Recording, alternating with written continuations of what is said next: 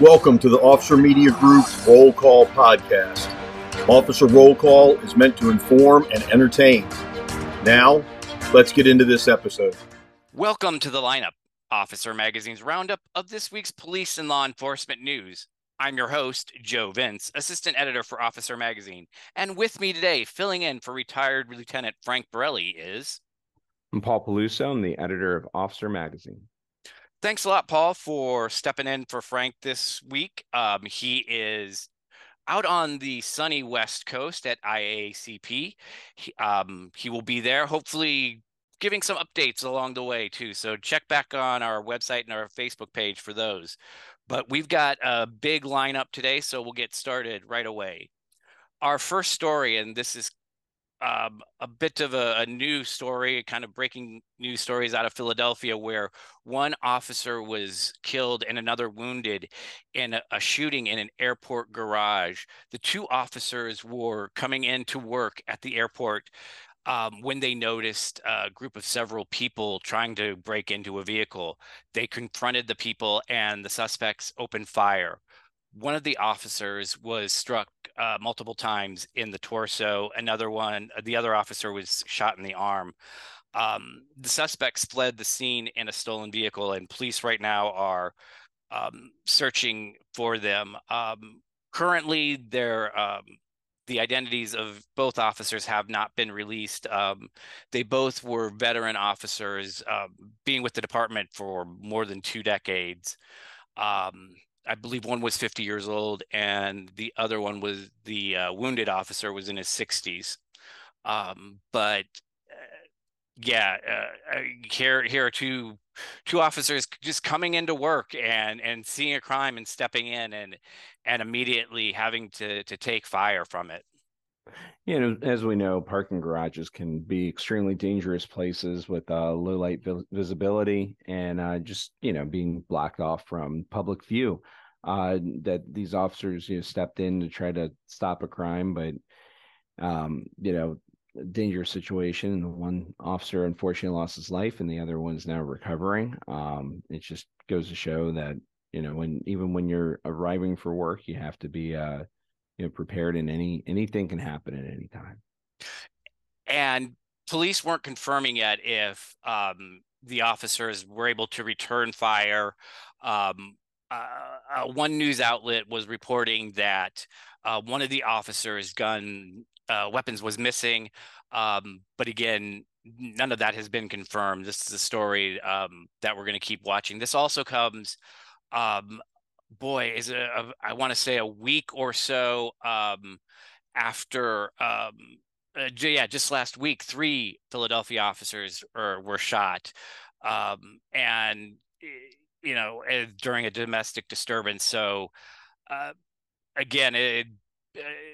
this is another big hit for the Philadelphia department. Moving on to our next story, this is out of California. Unfortunately, another tragic incident to talk about.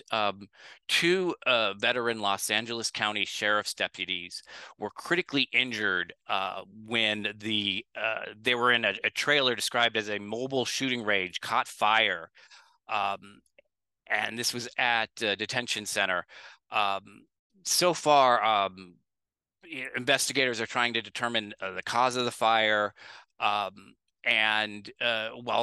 firefighters were trying to put out the blaze, they had to worry about ammunition that was there as part of the training range. And again, a dangerous situation for everyone involved with that. But sounds like just a freak accident that had happened there. Again, there hasn't been any details as far as how this fire started, just a terrible situation. Yeah, and instances like this are definitely rare. To have something like this happening at a shooting range, it sounds like their fellow deputies were able to transport them to a hospital before the firefighters were able to make it to the scene. And it looks like it took them hours to put this thing out inside of the trailer. Thankfully, it sounds like the deputies here are recovering, and yeah, hopefully they can figure out what happened. Initially, there were reports that there were four deputies injured, but it was only two, and the sheriff's department has now suspended the use of these types of mobile shooting ranges across the county until they figure out what started this fire. Going to our next story, this is out of Connecticut. This week marked the anniversary of another tragic shooting where two Bristol police officers were shot and killed in an ambush that was set up by a fake domestic disturbance call. The two officers plus one other officer responded to the call while they were talking to an individual. A gunman opened fire, killing two of the officers and wounding another. The wounded officer was able then to fatally shoot the gunman, but just for Lieutenant Dustin DeMonte and Sergeant Alex Hamsey, they unfortunately were not able to survive the encounter. What makes this even more, I don't even know how to describe it, but the gunman actually knew one of the officers, not closely, but they had gone to crosstown high schools, and it adds another layer to this tragedy. You just wonder, why this happened. Details have still been kind of sketchy from the department as the investigation is still ongoing. Yeah, and it just sounds like their loved ones talked about the officers that after what happened, and that they were there to help, and that's what they were going to do. They were just ready to help, and it's just a tragedy what took place. Yeah, 80 rounds were fired in the incident, and I'm looking here too. Is one of the family members had talked about, the officer knowing the gunman and wanting to basically, wanting to help. Yeah. Thinking, hey, you know what, I could probably talk to this guy and work it out. But, the situation wasn't a domestic disturbance. It was something entirely different. The anniversary also comes a week after a scary incident at the department, where a woman had walked into the lobby of the Bristol police station and opened fire on the front desk lobby window. Thankfully, the bulletproof glass at the desk window stopped any of the bullets, and officers were able to subdue and apprehend the woman involved, although wasn't related in any way to the ambush of last year. Certainly the department was understandably on edge and just disturbed to have another this outburst of violence in their home, so to speak, happen so close to the anniversary of the ambush. Yeah, it looks like of course, tragedy was averted here, but a lot of the things that we talk about when it comes to new technology, new things that are implemented, the bulletproof glass inside the station, and they used a less lethal weapon to subdue the woman. A lot of the new advances that we've had over the years really help, when it comes to possible tragic situations like this one.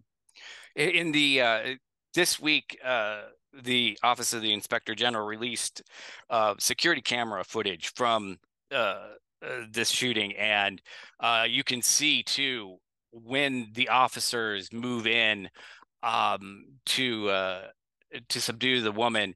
How basically you watch them behind another door, which is kind of offset into an alcove. So it's hard to see if the woman was able to see them at the time, but they were able to see her and at least discern when they could safely go in and apprehend her.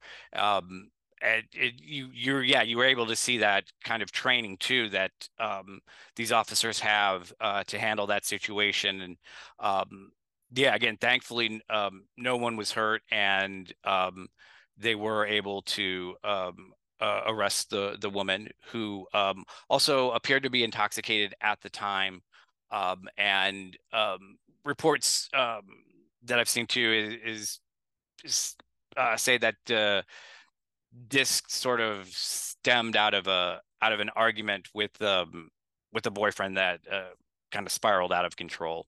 So, but again, thankfully, no one was hurt. Moving on to our next story. This is an international story of sorts. A group of New York City area law enforcement officials were in Israel at the time of the attacks last weekend. They were there for a conference that actually was going to start Sunday, and obviously was canceled once the attacks by Hamas started and the counterattacks by Israel began. It appears that all 32 members of that group, which included police officials and prosecutors from the New York City area, were able to get back home safely. That in itself, it seemed to also have been a bit difficult too, as far as not being able to get direct flights out of Israel to the U.S. But thankfully they weren't injured and were able to get home. Yeah, it looks like they were there for a week-long seminar by Israel's Ministry for Diaspora Affairs and combating anti-Semitism. And yeah, when larger departments like the NYPD send convoys out there to attend these types of events, anything can happen. And this is definitely a rare case that they essentially fly into a war zone. It's glad everybody's safe. And now even back home, the NYPD for this upcoming weekend has they're preparing for mass protests in the city and possibly, unfortunately, violence. They have told officers that to perform duty in uniform and be prepared for deployment at any moment. They again are getting ready, not sure what might happen. Possibly, this weekend there have been talks about protests across the country, around the world, in fact. It looks like the department is getting ready. Moving on to our next story. In the lineup, we've talked a lot in the past about departments having trouble with staff shortages, recruiting, retaining officers. This is a success story out of Massachusetts, where the Northampton Police Department has now become fully staffed after struggling with openings. And what's interesting about this is the way in which the department has been trying to recruit new officers to fill their vacancies. They've really trying to, first off, they've been very proactive and not waiting for people to apply for jobs, but really going out and seeking individuals, and also looking at candidates who might not know they were interested in becoming peace officers, or candidates who might not fit that mold of what you might think of as the sort of prototypical police officer. And they have been able to really not only fill their vacancies, but add diversity and again, expand that recruiting pool that a lot of departments and law enforcement agencies have said has really shrunk over the past few years. Yeah, and Joe, you actually wrote an article about this for the September-October issue yes. of Officer Magazine, which will actually be out next week in print and online. Great plug. About how, yes, about how departments, smaller and mid-sized departments, are able to use a lot of different tactics to be able to recruit officers where they've had issues recruiting them in the past. It's, you know, they need to be proactive and they can't just, you know, sit and wait for applications to come in. There's a lot of competition out there with larger departments. And yeah, when these departments are able to go out in their community and find potential officers that, like you said, may not have even realized that they wanted to become officers or it was something that they could do, it really helps. And the really interesting thing that a lot of these departments that I have talked to were doing is that they were doing this without you know, big bonuses, big financial incentives that you've seen it with other departments across the country. You know, there is some doubt whether, you know, offering those types of bonuses really help or if it's more of a band-aid to it. Obviously, you know, departments need to have their salaries competitive, but you know, what these smaller departments we're finding out is it's about finding the individuals who have the good intangibles, and then it's having a culture that in the department that is able to train them to really be the officers that they need for their community, as well as a culture that makes them want to stay, you know, to sort of fill in that retention part.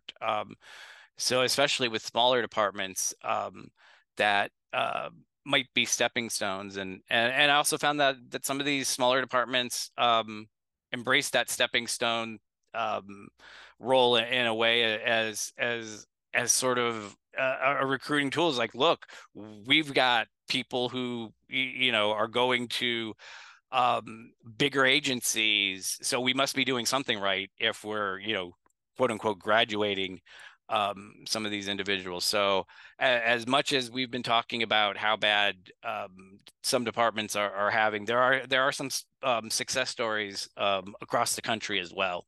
Wrapping up with our final story, and this is, we'll go back to California. An interesting traffic stop for two Kern County Sheriff's deputies. They had pulled over a vehicle, and during a search of the vehicle, they found a pizza box and a pizza inside that was topped with a loaded gun. A search of the vehicle also found another handgun, as well as narcotics. But there's an interesting photo from the stop of the gun right on top of, looks like a pepperoni pizza, maybe some green peppers in there as well. I'm the type of guy, growing up, I hated finger painting. I just don't like getting messy like that. I would hate to have a gun that was so greasy like that. Just I know you got to find a place to hide the handgun, but for me, that might be going a bit too far. Yeah, this person definitely got creative and places to hide the gun that the officers may not have looked, but obviously they did.